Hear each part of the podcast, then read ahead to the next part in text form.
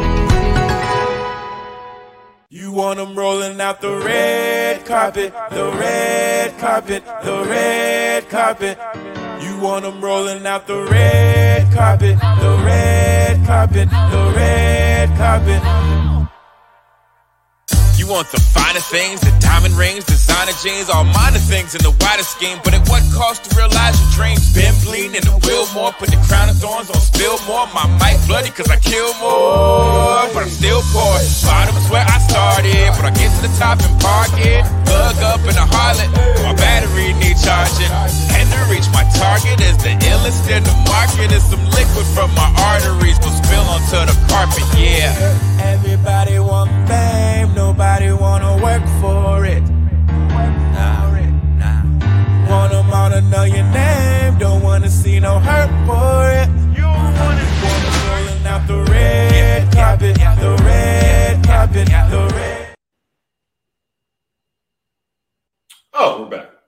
everybody? I'm Joshua, and welcome to a conversation with Joshua T. Berglund.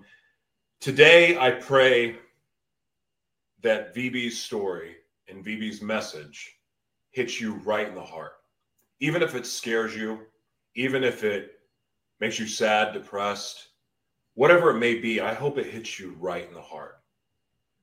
Because it's not just about VB, it's how God's using VB, but more than that, too, is you got to know that there's other people like VB, there's other people like myself out there. And there, there, there are people out there that you want to give up on that are actually God's warriors. There's people that are being rejected and shunned that are trying to crawl to the footsteps of the church. And they need a place. They need a place to feel safe. They need a place to feel loved. They've been abused they've been ridiculed they've been mocked they've been shunned and mind you some of it's because of their own choices i understand that But the people that go through the biggest struggles and then go through the most diversity, or not diversity, um, adversity, are God's chosen, I believe. They are everything that they've gone through is to prepare them for what's coming. And when you hear VB's story, again, I pray that it inspires you to not only share your own testimony, but if you're one of the people that are like him or like he was, like I was, and you're just sick and tired of living the life that you're living, just know that there's a solution for you. And I hope today inspires you. Ladies and gentlemen, it's a pleasure for me to welcome my new friend. I'm going to say Euphrasio. VB Euphrasio. Did I say it right, VB? Yeah, yeah. yeah. Praise you God. You got a good that time, man. You got a good that time. well, welcome to a conversation with Joshua T. Berglund, VB. And first things first, what are you grateful for today and why? Man, I, am grateful just to be able to breathe, man. Uh, and the reason why is because there's been many times in my life that I should not even be here. Uh, and I say that uh, with, with humility and confidence. Um, I shouldn't even be here right now. And so I'm grateful for just the breath that I get to breathe, to be honest. Yeah. Amen. Yeah, you, you lived a life, um, and I look. I got into some really dark and evil and scary things. Got involved with a lot of the wrong people. Uh, you know, you know about that life too, and I don't even really know where to start, except for maybe let's talk about your childhood. Like, tell me about where you grew up and what your home life was like uh, when you were young. Okay. Um, well, just just uh, just FYI, what I'm about to tell you is um, is is a story of encouragement uh, to give whoever's listening hope. Uh, because of where I was at as, as a child, you don't have to take that into your adulthood into the rest of your life. So, so I'll give you the basic summary. Uh, I grew up in, in, a, in a home with, with a single mother and a brother. Uh, I grew up in a home where my dad wasn't around. Uh, I grew up in a home where my mother worked worked hard every day to take care of me and my older brother. Uh, I grew up in a home where my brother was seven years older than me, so there was a gap to where I was about eight or nine years old, and he was already in his teens, so he was already hitting the streets. Yeah. So I grew up. I grew up in a home ninety percent of the time by myself. My mother was working hard hours. My brother was in the streets. So I grew up in a home where I was isolated within myself in the four walls. Um, I had a big family. Now the family that I that I that, that I have, it was a big family, but with my immediate family, it was just me and my mom. And and there was nights where I would be up all night until three, four o'clock in the morning by myself. Uh, there would be nights where where the lights will go out and uh, the bills weren't paid, and I would be in a in a dark house by myself. Uh, there would be nights where uh, a lot of times I would be getting babysit um, by my cousins, and things took happen. Things happen at those moments at all, all those times. Uh, but I never grew up with a dad. Uh, my dad left about five years old. Uh, he was out of my life because he gave my mom an ultimatum. He told my mom, "You can you can me and my mom and him can leave my brother because that wasn't his dad and take off, or he can leave. And my mom chose my brother, so my dad left. Uh, my dad was was really in, in a dark area in his life. He was part of some some organizations. You know, my dad is Hispanic and my mom is white, so you know you can kind of put in the puzzle pieces that he ran with certain groups. And um, so my dad was never around, but my household was very lonely. Uh, but my mother loved the best that she knew how. Uh, and and my mother was she was then, she's not there today. And I'll tell you later on in my story what happened then.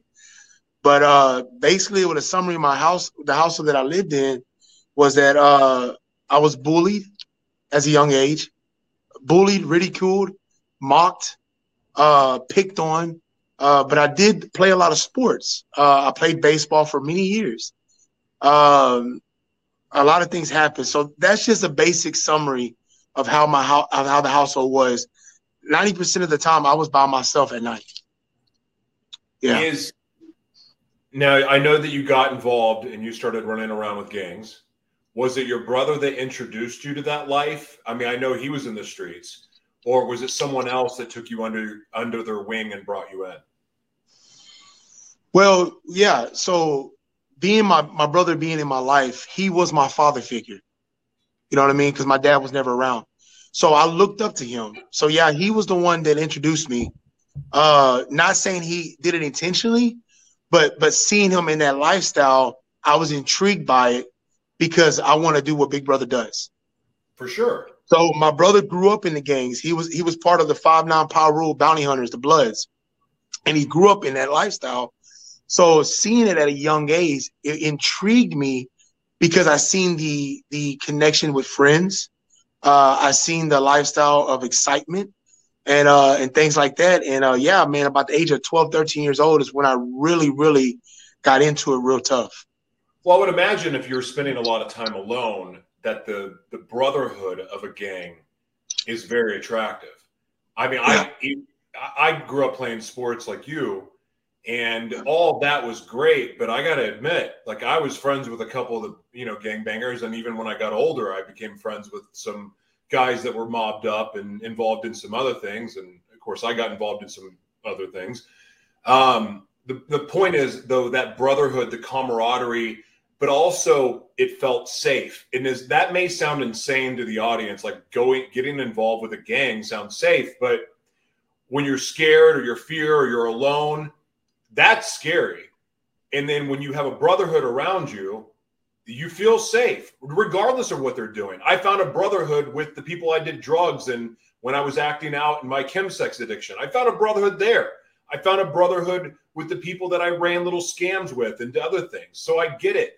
And there's that thing they call a covenant that I know the church talks about covenant a lot, or maybe they don't talk about it enough, but there's never been a better expression of covenant that I've ever seen in my life than amongst or within gangs, whether it's a drug dealing gang or whatever it may be.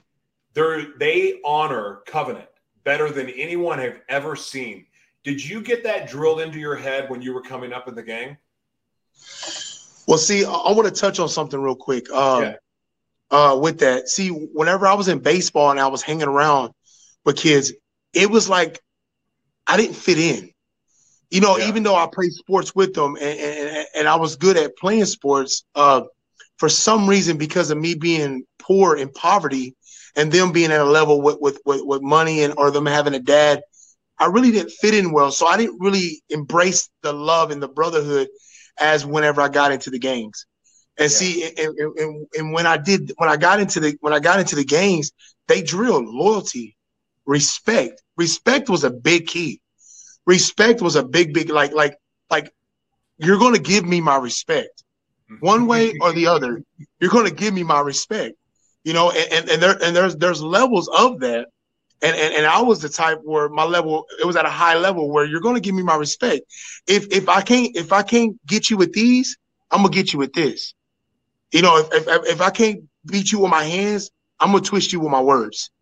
And a lot of times, because I wasn't really too much of a fighter, I can admit that I really wasn't too much of a fighter. I'll get out there and fight, but my words, I can. I, I was sad to say, manipulation and twisting and bending Sure. I will build someone up and break them down in a heartbeat. You know what I mean? And and it was drilled in loyalty, respect, loyalty, respect, loyalty, respect, and and, and, and a lot of honor with it too. And and, and what, what was what was what was what was what was intriguing to me about it was was was the the accepting, uh, the, them accepting me, bringing me in, uh, uh, uh, allowing me to be me but but but but but I guess you could say a counterfeit love. Yeah, that gosh, that brings up something I'm going to ask later because I the, the, acceptance part is is a big is was is a big one for me. So I I understand that, but I want to talk about that later.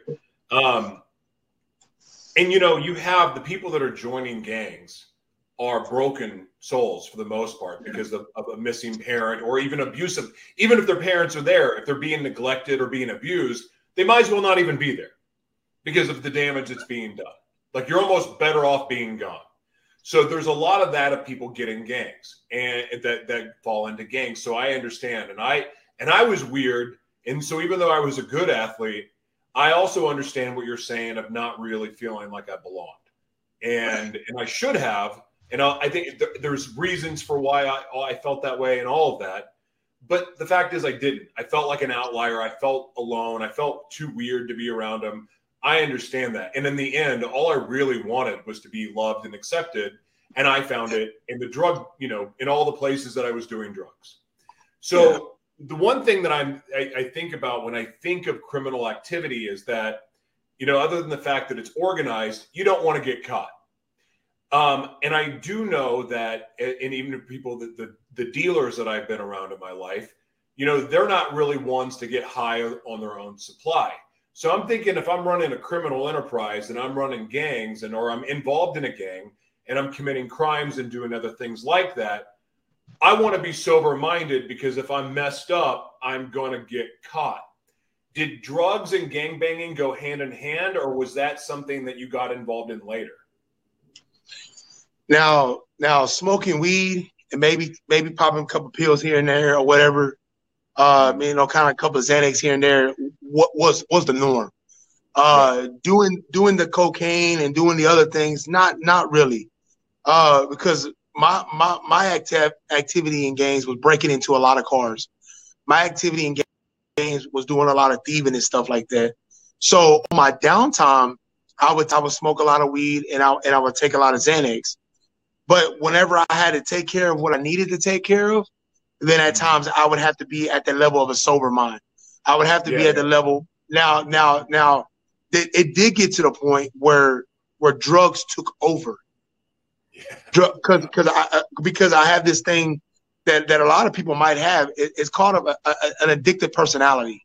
you know, if, if, if, I, if I take something and I like it, then I become custom into it by being addicted to it.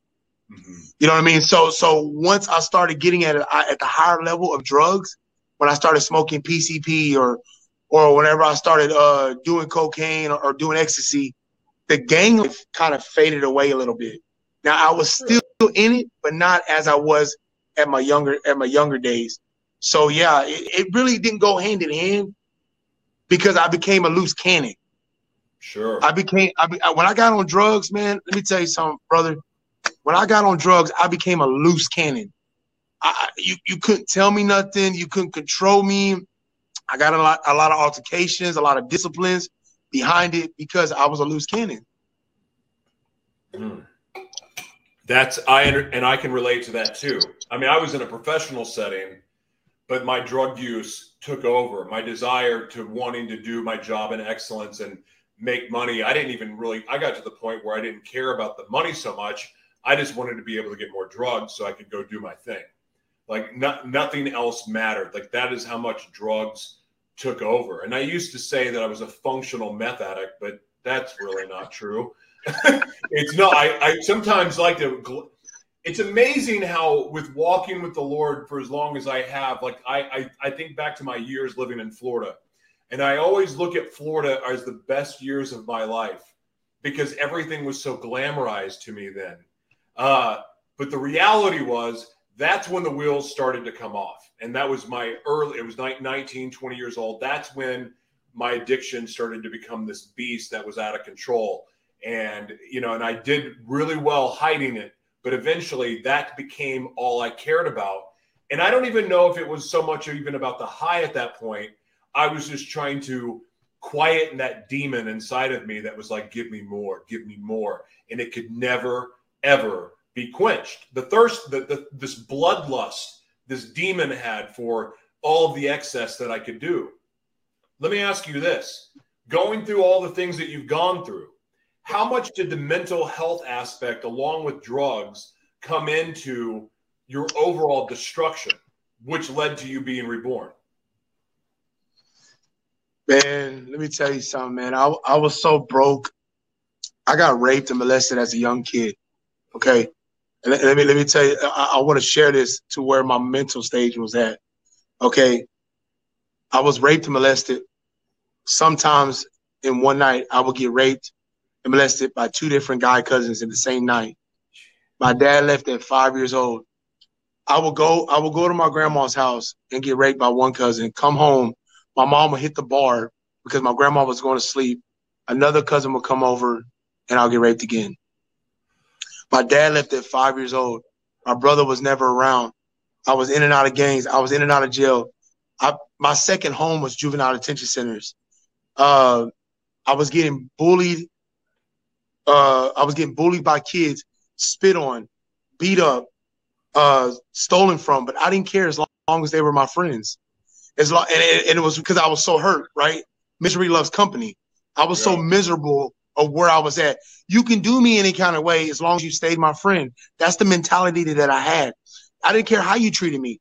So my mental stage, when I added drugs to that, I went from from living in a home to living on the streets. I became homeless. I be digging out of dumpsters, bouncing from place to place, burning every bridge. Every bridge, I, I was a I was a destructive force that went through town. Uh, especially when I when I tried when I tried meth, and the first time I ever put it in my arm, when I put a needle into my arm, when I whenever that took place, bro, let me tell you something. It, it, it was destruction because of I was hurt. I was hurt. I was in pain. I had a lot of trauma. And my this was one of the sayings that I had. You have never been in my shoes, so don't talk about my life. You have never been where I've been, so you don't have nothing to say about where I'm doing or why I'm doing what I'm doing. Okay, you ain't never felt my pain.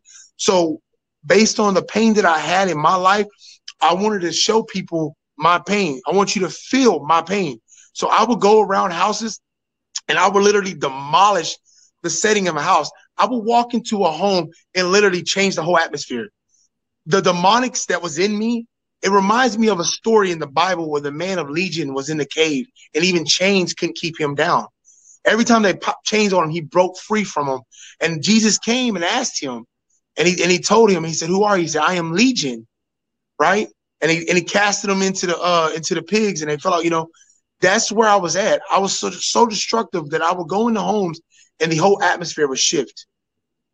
People would get quiet. People would leave the house.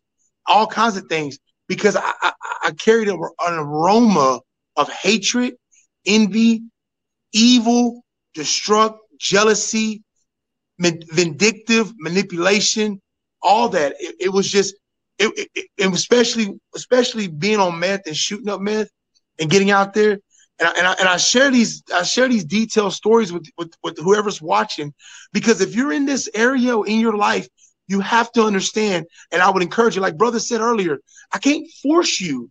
I can't make you but I can encourage you by my testimony that there is a way out. There is a way out and his name is Jesus. He is the only way that he can give you fulfillment of eternal life. He's the only way. And, and, I'm, I'm uh I'm carrying on to my to my clothes, so I'm, I'm gonna bounce back. But but to answer your question, to, to answer your question is that I was destructive. I put my hands on my mom. I put my hands on, on, on, women. I used to beat women. And, and I don't say that to brag. I'm not here to boast. I need to let you know my story so you can know that if you're in this area, there's freedom. There's freedom. It was to the point, bro, when I was on drugs that I thought women didn't want me. So I tried with men. I got so corrupted in my head when I was in Indiana up north. I tried to have relationships with men because I believed the lie of Satan that women didn't want me, that I wasn't loved, that okay, if they didn't love me, then let me go try with someone else. You understand what I'm saying? And the reason why I can fully talk about this because I'm I've been fully redeemed and delivered from all this. Because you never know what someone might can can gain or, or hear from your story. You see what I'm saying? So know this that that that that, that you are loved and that you have a purpose and you are chosen before the foundation of the earth. You are already loved. You already love. You know, they have a song out there says you look for wrong, you look for love for all in the wrong places. That was me.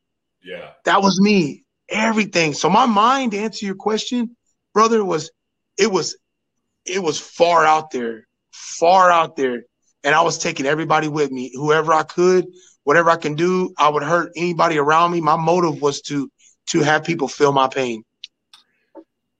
I cannot even begin to tell you how much I relate to all this. I, I was a 20 year chemsex addict. And for me, it was the first time trying drugs that the nightmares of what happened. And mind you, I think that there there was a part of me that may have wanted it to happen, and that's a whole other conversation.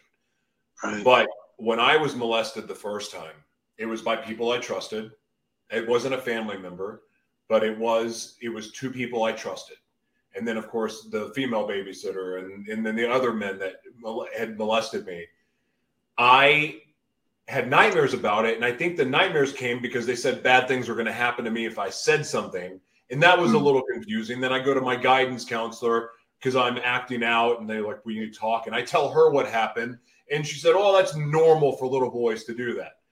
Which mm. now looking back at it and looking at where we are now with things, I'm like, well, of course the guidance counselor said that. Like it makes me think there was some part of an agenda. But whatever, that messed with me bad.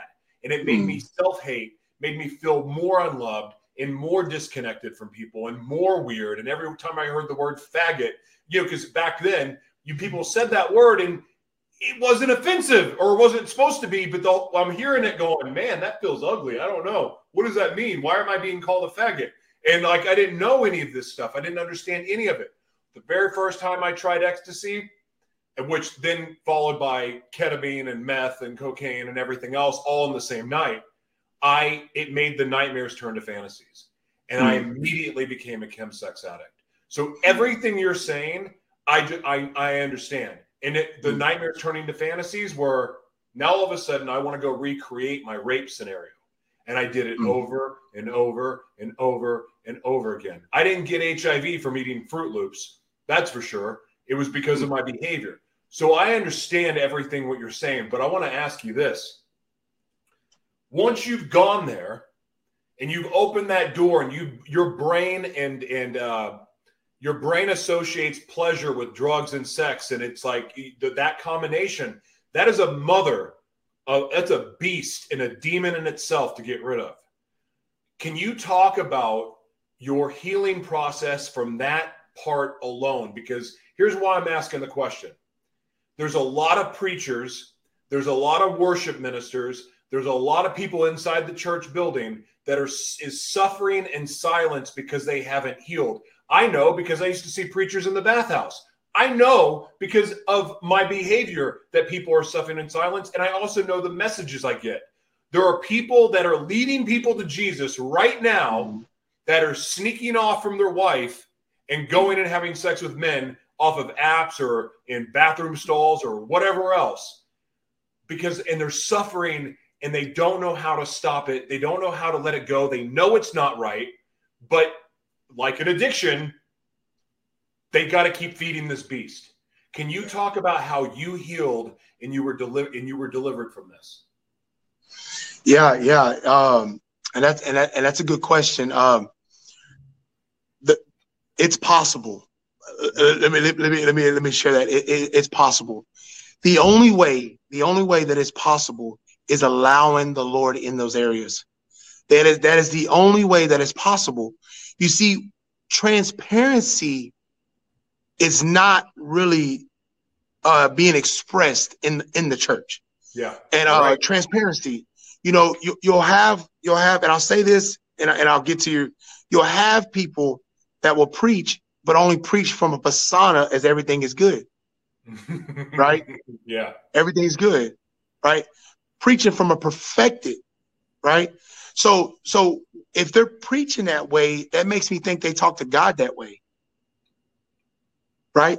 Meaning wow. that they don't allow the Lord in in those areas. Yeah. They don't allow the Lord in in those areas. So so my process was in 2017. I'll, I'll give you a story.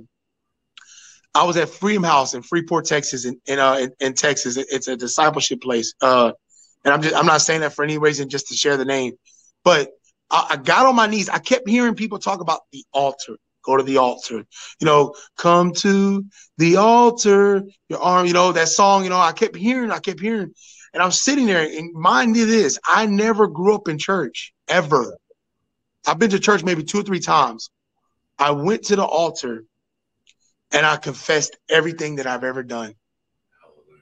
Confessed everything. Father, I'm sorry that I, I, I beat on women. Sorry that I, that I, that I, I carried on me being raped and me turning around and, and, doing things to others because, you know, they said once one, you tried others and I, and I tried around things with my nieces and nephews. So I, I confessed everything to the Lord, everything, Father. And, and, and, when I confessed everything to him, it gave him access to come in. Oh, and, and the only way, the only way the healing can take place and that demon can get shut down is that if you allow the Lord by confessing, the Bible says in first first John 1 9, if you confess, come on, man, if you confess your sins to God, He is faithful and just to forgive you. And forgiveness takes a process of healing. See, a lot of times what happens is that they're embarrassed to confess. Now, come on now, check this. James 5 16 says this if you confess your sins to one another, you will be healed for a prayer of a righteous one. Come on, man. So this that, that there's two two scriptures that these preachers know, but but they're believing the lie that they're too embarrassed or people mm. are going to judge or people are ain't going to understand and things like that. So we sometimes pe- people will want to confess to the Father, but never to one another. And that's why transparency is not playing a part. See, I can talk to you about the things that I deal with and where I've come from. Mm. Because right now I'm going through enough in this moment right now, whoever's watching, the reason why I'm speaking fully is because I'm still going through the process of healing. Yeah. So as I continue to talk about these things, it's not hidden in the dark.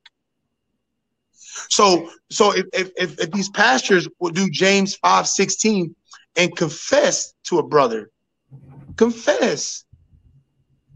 There's forgiveness, but there needs to be confession to one another to be healing. And that's what I, I had to understand. I had to understand that I had to confess. That's why transparency is key. Brother, transparency is key with me. When I'm behind the pulpit or I'm talking on, on, on, on I don't know who's going to watch this, but it's not about me. It's about letting people know that there's hope yeah. through through Jesus Christ. So if you're a pastor, and I'm speaking to the pastors, and I'm speaking to the ones behind the pulpit, pray to the Father and ask the Father to reveal someone that you can confine in and go to them. Come on, man. You know I'm talking to you right now. Go to them and say, This is what I'm doing. I need help. Yes. Walk me through this. And at that moment, supernaturally, something's going to lift. Yep. See, when the door is closed, there's a weight to it, but when it's open, air gets to it, gets through the house. so if you have that door shut, there's no access. Come on, man. But if you have that door open, there's access. And the Father says, I am knocking at the heart of your door, the door of your heart. I'm knocking. Let me in. So whenever he's knocking, because you know he's tugging at you, you know he wants you to confess. You know that he wants you free from that. You know that he wants you to go talk to that brother or your pa- or your or your assistant pastor or your friend that, that pastors another church. You know he does. But the enemy wants to lie to you. So the process of the healing, it, it comes with first of all confessing. You have to let someone know what you're dealing with. You have to let someone know because you never know you don't ever know that you could tell them something about your deepest secret, then they turn around and tell you something about their deepest secret.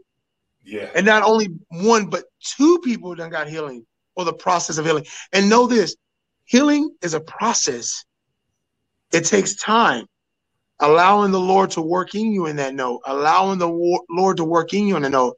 So I had to just learn, man. I had to be real transparent and who I talk to. And if, if people judge me, my father would judge them. If they run their mouth and let them do what they do, you know, I, okay, that's fine. But I'm still going to be open and honest and transparent about my who I am, where I'm at, because you never know, man. You just never know who's listening. And confessing is a big key in part of your healing. I love this so much. I, I'm going to give you a really quick story. So when I gave my life to the Lord, I, I mean, I, I confessed everything to the Lord, of course, because I knew He knew anyway. And mind you, I was in jail, and I thought I was going to be there for five years, but I was all getting ready to do a create a Bible study in the prison and do all this stuff. And and anyway, I ended up getting out of jail. Um, and and I, and that was a lot scarier. All the promises I made to God after giving my life to Him, that was a lot scarier when I was on the streets of downtown LA, going, "Oh crap, this now what? Now what do I do?" But the thing is, is that I was still very scared about talking about being an abuser because I'd been in jail six times. And I was afraid to talk about two of the times and why. And so while I was getting all of this applause and cheer for for uh, being so vulnerable uh, in all in my show that I was doing, and the fact is that I was not telling the truth because 98% of the truth is not the truth. Hmm. yeah, it's great. I gave my testimony, but I, I'm leaving out that, oh, by the way, I'm an abuser and oh, I have HIV. If I'm leaving that out, that is part of my testimony that makes me whole that God can't use because I'm keeping it a secret. So here we go. And I'm still struggling with my sexuality, still struggling with drug craving, still struggling with all that stuff my first few years walking with the Lord because I still didn't believe that God loved me completely. I thought I wasn't mm. perfect enough and I was still mentally weird and all this other stuff. So God couldn't possibly love me. He, you know, he hated those parts of me. That's what I always told myself. Anyway, long story short, I go, you know, I, you know how with, with the, the spiritual high wears off after giving your life to the Lord, and it's like, oh crap, now reality's hitting me. Now bad stuff is happening. How am I going to handle it? Well, I end up letting life come at me pretty hard. Um, I was still in a very toxic relationship because we stayed together through jail and everything else. And even when I'm walking with the Lord, I, like I'm in this toxic relationship. Well, anyway, I get kicked out of a leadership class. Um, I did this emotional intelligence leadership course. Was there for three months. Get kicked out, and and it's because I get in a fight with my girlfriend in front of everybody the very last weekend of this course. I was the leader of the group, and I didn't get to graduate with everybody, and I was so angry. I was angry at God because I didn't have. I was angry at God because I didn't have the courage to leave her. Because I'm like, well, how am I gonna? you know we're we're dependent on each other financially we're dependent on each other for all of these things how am i going to how am i to leave her? So i was mad at god mad at her mad at myself mad at everybody. So i relapse on meth and i go on a month long bender. And without getting into all the gory details it's in it's in our book but it's it all this bad stuff is happening. Well finally towards the end of this month long meth relapse i'm on day 4 I just got in drinking my own urine because I, I can't find drugs. I'm on an I'm set on a sex app looking for more meth, looking for for uh, you know sex and all this other stuff, just completely out of my mind, up four days straight. And all of a sudden, I don't have my phone on me. So here's my phone. I'm looking at my phone, looking to score, and all of a sudden, God drops down, like right here. And I can see him out of the corner of my eye, and I'm terrified to look at him. And all, I mean, without going into everything he said, he said, I'm not done with you yet. Mm. This is going to suck, but I'm not done with you yet. And he said, You're going to put a spotlight on your shadow world. You don't get the luxury of keeping secrets. You're going to confess everything. If you relapse, you're going to go talk about it on your show. If you lust or you do any of these other things, you cheat with men, you're going to talk. You do drugs, you're going to talk about it. and I'm like, well, maybe I'm tripping, but I was scared as soon as I heard it. He gave me the name of the show. Coincidentally, it was the one that you're supposed to do, Gratitude Unfiltered. That's when I was the host of it.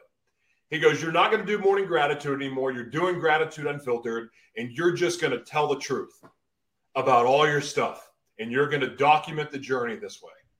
Scariest thing of my life. Well, if it wasn't after I fall asleep, I kid you not, five days in a row because I'm sure that I would have talked myself out of that being God because, you know, being on meth four days straight and, you know, I, I could be hallucinating. But five days in a row, God sent me a different person to send me the same message.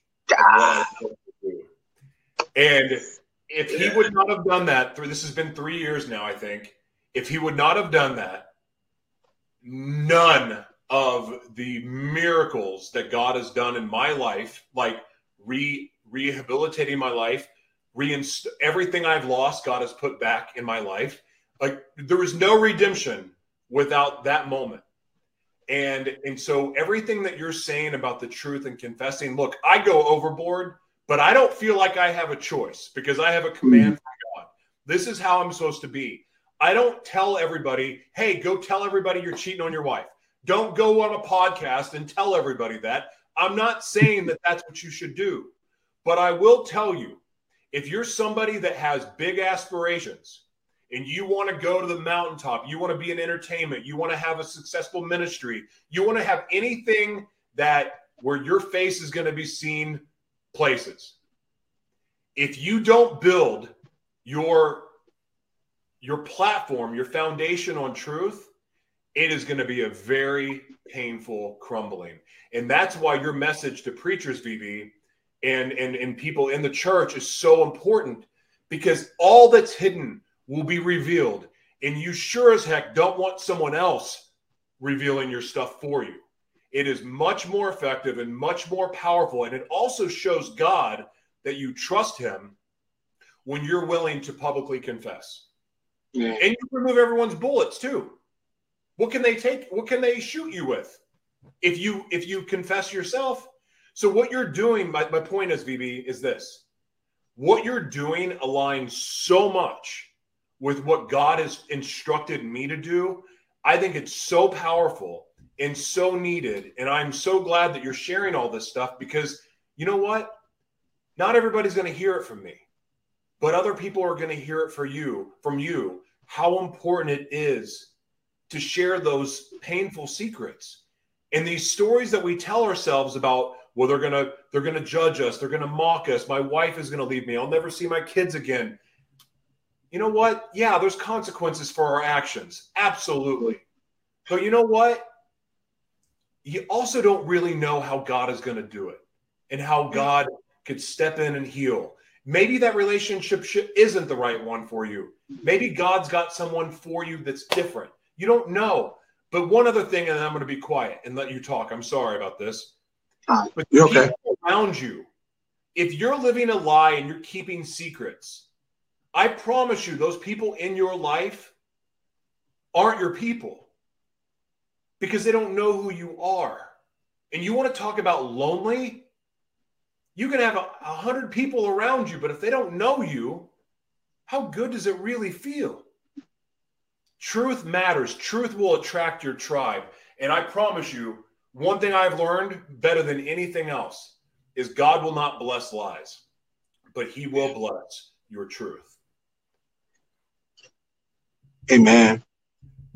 Uh, I sorry Amen. about I you really you really teed me off because you're speaking a language that I understand and yeah. it's so needed. Let me ask you this. In the church community though, because you're getting to speak at churches, how how is that received in the church when you share your truth? Uh man, th- there's a there's a uh there's a variety of receiving, man. Um I've had people leave me alone behind it. Uh, I've had people embrace me. Uh, I've seen people be set free and be more vulnerable in sharing. Uh, I've seen people judge me. Uh, I mean, it, it, it's both ways. I, have seen it. Uh, I was talking to someone one time, and they told me, I'll give you an example. I, I was talking to this girl one time, and she told me her, her family was believers. And I walked in there and shared my testimony, and I get a phone call later on saying that I need to leave her alone because there's no way that God would have brought me from there. And they were believers. Well, from what she said that they were believers. Um, I've had it where I get around people and I share my testimony and they just quit talking to me. Uh, but then I've had crowds too where they they embrace me uh, they love the authentic. They love the the uh, the realness behind it, the the the open up and transparency, and, and it encourages them to be the same way. Yeah. Because this is no judgment zone. This is no judgment zone. I'm not, I'm not here to, to bash you or or here to uh to throw stones or how can I worry about a speck in your eye when I got a log in my own? You know what I mean? So I got, I got you know what I mean? Like you know, and and, and but but I've I've learned this is that we're in this walk together. As the body of Christ, we're in this together. And when we're in this together, we have to lean on one another.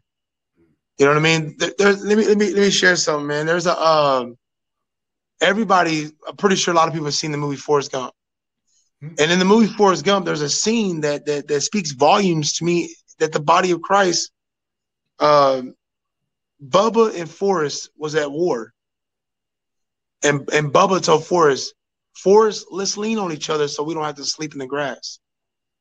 They're in the same war at the same time, but they needed each other to lean so they wouldn't have to sleep in the grass, in the mud. And I and I believe that we're in the same war. This is a spiritual warfare that we're dealing with here. All right.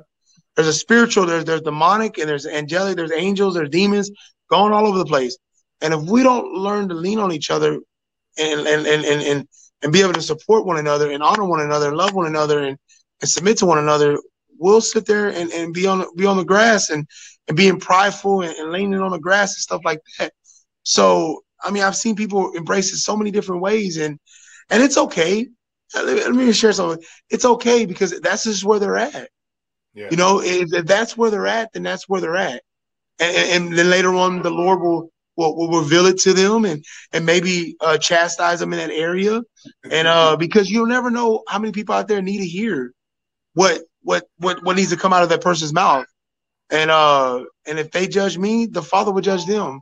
They will be equally judged as much as they. That's like if I go judge judge you or judge someone, I'm gonna be equally judged, and that judgment don't it don't feel right. You know, it just don't feel too right. You know, and uh, so yeah, I mean, I've had all kinds of. Um, and I want to share something real quick be, before I before I forget about it.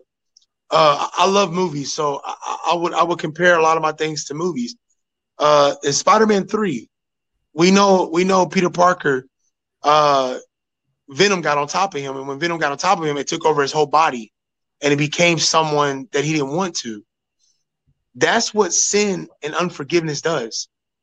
Wow. It hits you, it takes over your body, and you become something that you don't want. Right? You become something, and during the day he's this way, but at night, and eventually he starts changing around people. His his his girlfriend, his people started noticing that he was a little bit different. Mm-hmm. And seeing that's the thing when it comes to sin or when it comes to things holding in. We little by little, people people can tell. Some people can. They'll tell like, man, something something something ain't right. Something, and you know, VB's acting different. What's going on with him? You know, and they'll even maybe ask you. You know, but it takes the freedom behind it. But yeah, I mean, I've had people to, to answer your question. Uh, back to your question, I've had people embrace it all different. I've embraced. I've, I've received people in, in different ways. You know, uh, uh, I'll be real transparent on that. I've had people tell me stories. I'm like, what? what? like, you know, you know what I mean? Like, you know, and not even receive. But what I've learned is that if I don't receive it, then I, I, I put God in a box. Oh, that's good. I put God in a box. And if if if if if if someone comes in here and says, "Hey, man, I just had an encounter with the Lord. I went to the heavens. I did all this and that," and I'm looking at him like, "Man, you must be on some acid or something." I just put, I just, you know what I'm saying? I just, I just put God in a box because God can do anything. He's omnipresent, omniscient, omnipotent. He's in all things, of all things. He's the same as yesterday, today, forevermore. He's Alpha and Omega. He's the beginning. And he's outside of time. He can do whatever he wants to do. You know, he he ascended Enoch and Elijah, and you know, he did all kinds of things. And, and so, who am I to say what God can and cannot do? Yeah. You know, so so yeah, man, it's uh, and yeah, that's that's just where it's at, man. Is that you don't you don't want to ever put God in a box, man. You know, he says he said. Go, go ahead, go ahead. No, go no ahead. you good. Go ahead. All right. I want to ask you though, because I kind of jumped. Or I just went where I was led. Come on. Um, but I want to go back to what was the breaking point for you?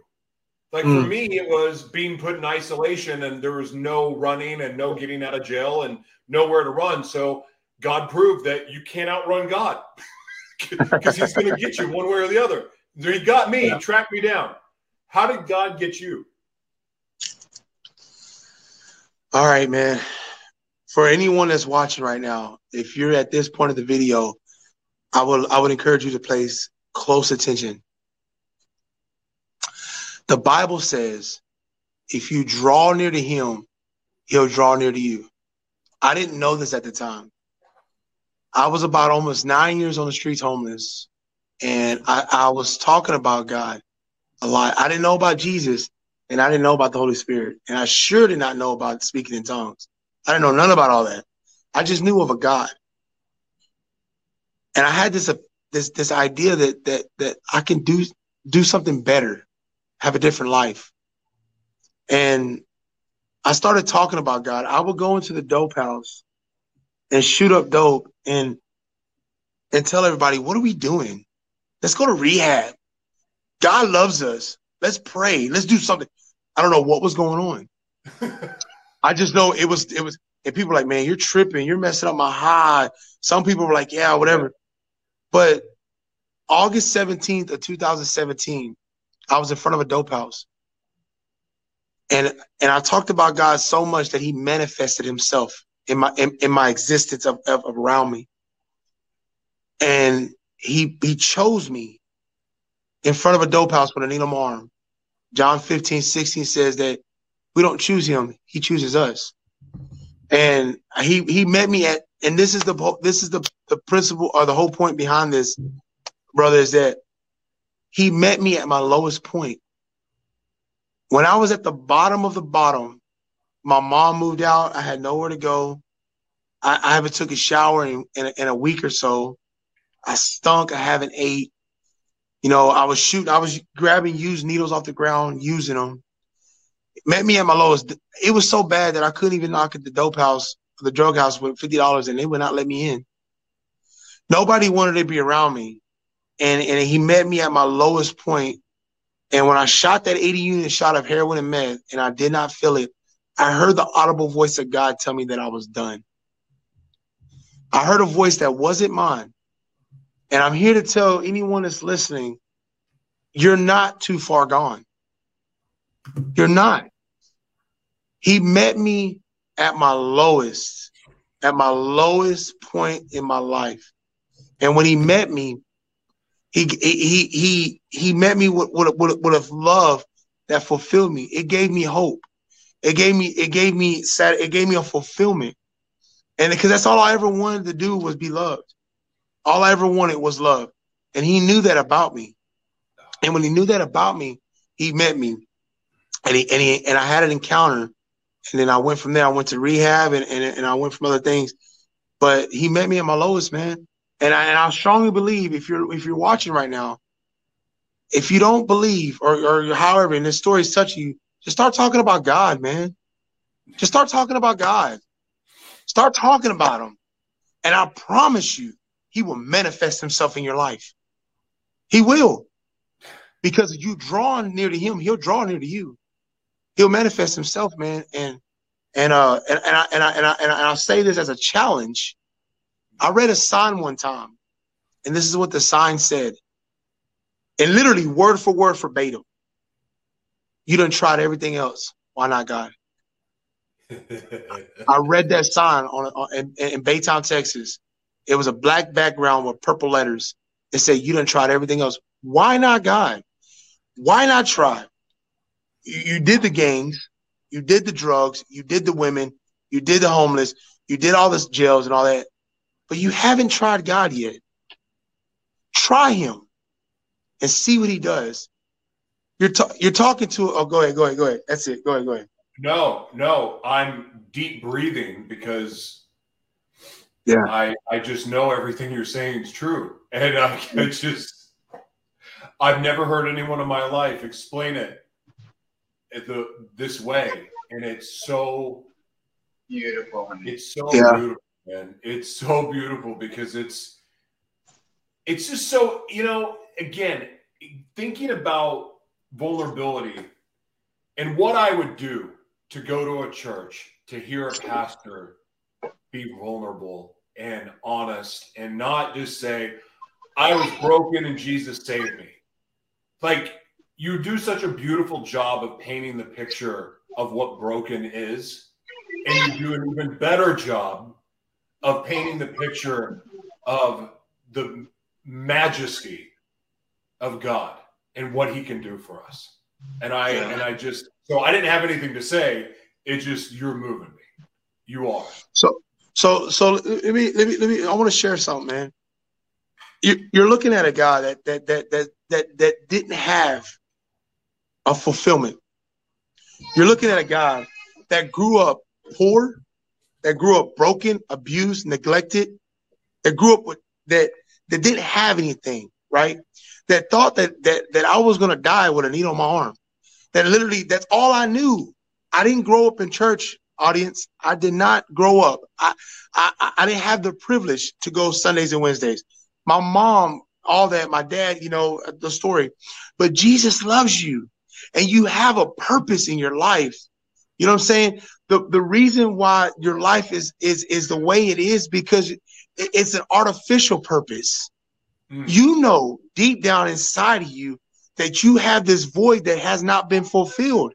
All the drugs you can do, all the women that you can do, all the things that all the gangs you want to join, all the organizations you want to, it's not going to fulfill you. Jesus Christ is the only one that can be able to fulfill you. And I'm speaking this from experience. Yep. He chose you and he's appointed you and anointed you for a time as this, where there's a dying world out there. And it's being corrupted. We see the news. We see these uh, these uh, babies dying and being turned over, and we see how you know homosexuality is common. We see how transgender they're having they're having it made where eight year olds can decide if they want to be a, a woman or a man. You know, we're, we're seeing the leaders, the presidents. We're seeing we're seeing all this. We're seeing all this. But the Bible says this in Romans 12. It says, Do not be conformed to the patterns of this world, but be transformed by the renewal of your mind. You don't have to live like your dad. You don't have to live like your mom. You don't have to live like your uncles. You don't have to live like your brother. You don't have to live like they live. You're not your daddy. You're not your mom. You are a child of God who's been chosen and that he loves you. He died on the cross for you. He said that even though yet we were sinners, he died for us. Even if you don't even if you never believe in him, he still would have went to the cross. But the beauty behind believing in him is that you can have eternal life. He can mm-hmm. give you a life worth living. Man, I've been to three different states. I've preached to 12 different churches. I got my mom back in my life. I seen my mom get saved in my arms. I seen my mom cry out to God and say, Get these demons out of me, come into my life. I seen what the Lord can do. I seen my mom on her deathbed, and three days later, she goes through a liver and a kidney transplant. And God saved after being on the list for three days. Three days. God put her in. I've sit there and seen reconciliation with my daughter. I've sit there and seen how God can take something so dirty and foamy and messy and that, that there's no hope and give life. I've sit there and seen the power of God can sit there and transform you. And it's not because he's he's he's want to take over you, it's because he loves you. It's the authentic love of Christ that he's calling you right now. He's calling you in a relationship with him. He already want he already like like brother said earlier, he already knows everything about you. So anything you tell him is not going to surprise him. He just wants your heart. He wants your soul, your heart, your mind, your will, and emotions. He wants everything about you because he already created you. He just wants you to realize and recognize that he is real. He is the Alpha and the Omega. He is, he is Abba Father. Man, before the foundation, he created you. He said, For I know the plans that I have for you, says the Lord. The plans for you to prosper you, not harm you. He desires for you to have something. Get out of that grave Rise up and get out of that grave, get out of that poverty, get out of that mindset that you're a nobody. Because in, the, in, in God's eyes, you're a somebody. You're a somebody, and He will do it all over again and do it again and again and again. Satan has no hold on you, man. Satan has no hold on you at all. And it's time to wake up. It's time to know that you do have a purpose and you are loved. Period. I cannot talk. I cannot stop talking about Jesus Christ. You know why? because he radically encountered my life and changed my life. I, am literally, I'm right now, I'm doing an interview in a church. Five, six years ago, I'd be in a dope house with Nina Mar.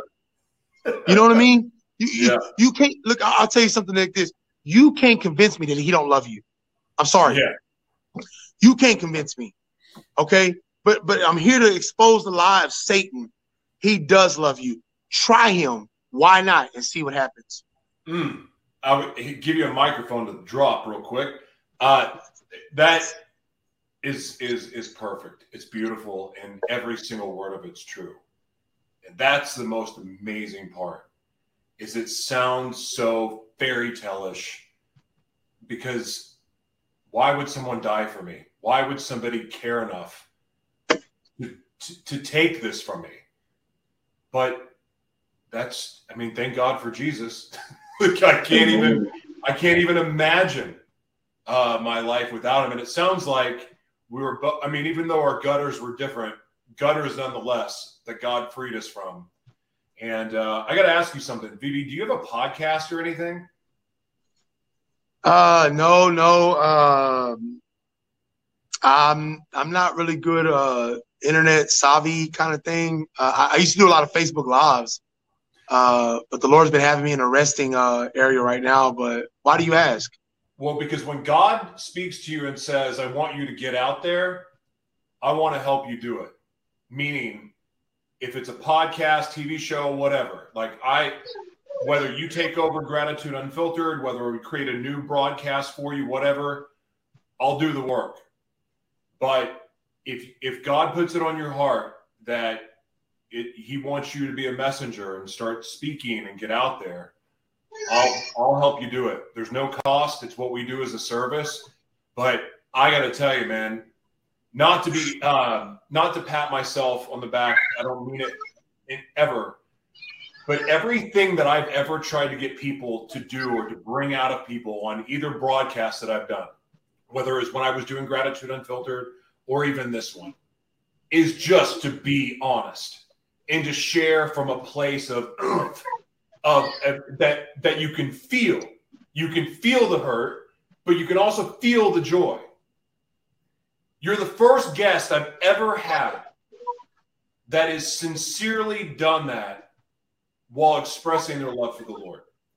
And anything I can ever do, my wife and I, but anything that we can do to help you, if it's launching a ministry for you, like online, through the networks, podcast, TV, whatever it may be, we will help you do it because your voice must be heard by the masses when God tells you it's time. But just count me in, whether it's a year from now, a week from now, a day from now, or five years from now. Just remember I said that. Amen. Amen. Uh, there, there's there's so much confirmation in what you're just saying. Uh. Once we get off, I'll send you a couple of uh, uh, pro- prophetic words that was given to me. Okay, cool. And uh, you, will see, you, will get a giggle out of it. you'll well, get a giggle I, out of it, man. I, and I appreciate it, man. I, I really do. Do what? I said I really appreciate it, man. Uh, and I don't mean to laugh. I'm just saying it's a confirmation times a thousand. You know. Praise God! I love when that happens. I, I I used to be the first word that someone got. I like being the confirmation much much more. so it's being the confirmation is way more rewarding than being the first one. Anyway, VB, please close it out any way that you feel led. The floor is yours. Okay. Okay. So about the sound of my voice, I command every demonic force to leave right now in the name of Jesus. I command every assignment of the enemy to be gone and break off you right now in Jesus' name. I declare and I decree that you are set free and you are a chosen vessel by God. I come to you right now in the name of the Lord that you are going to be called and he's equipped you and sanctify you and he's going to appoint you for a time as now. I break all generational curses off you. I break every every every word curse that's been spoken over your life right now in Jesus name. And I want to let you know, I want to let you know today that you have hope today in the name of Jesus. I want to let you know right now in Jesus name that he loves you and he's calling you. Drop to your knees right now and beg and, and cry out for forgiveness because that's his desire for you to do is to cry out and let him know that you need his help. And I promise you, I give you my word that transformation will start taking place. The your your even your descendants will be set free. Your descendants, it's a mm. ripple effect. It's a ripple effect.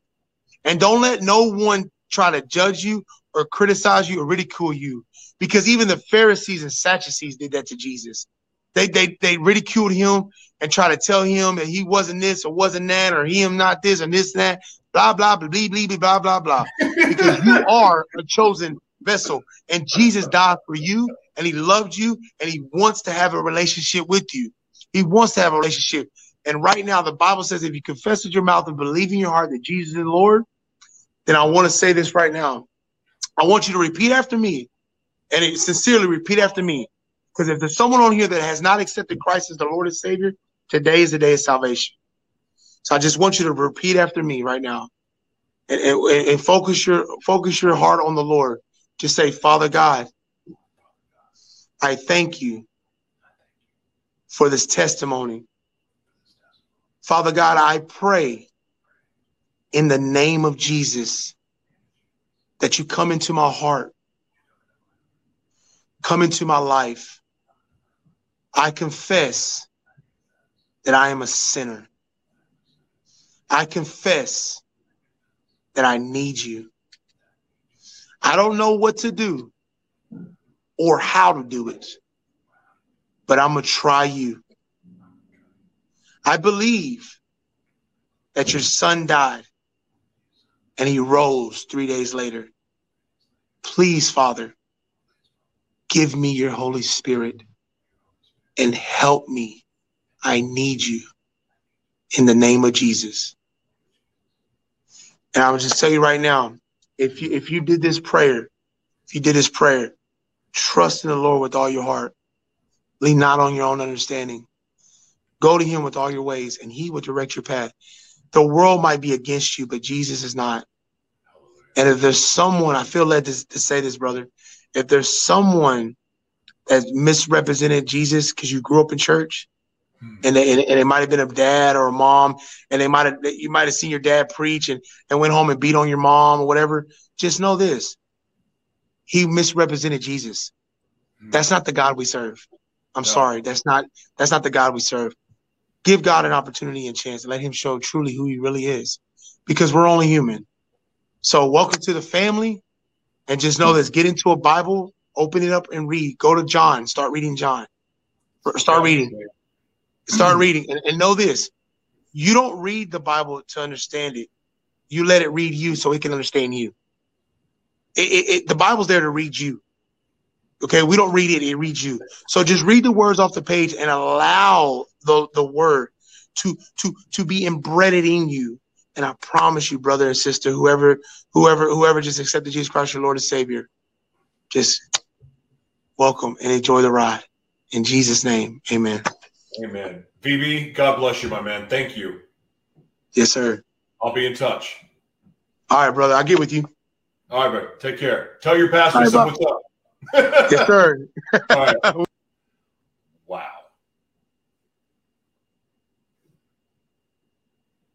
I want him to host Gratitude Unfiltered. The whole time was just screaming out at me. I guess I need to talk to my wife about that first, but I've never met a per- more perfect host for Gratitude Unfiltered.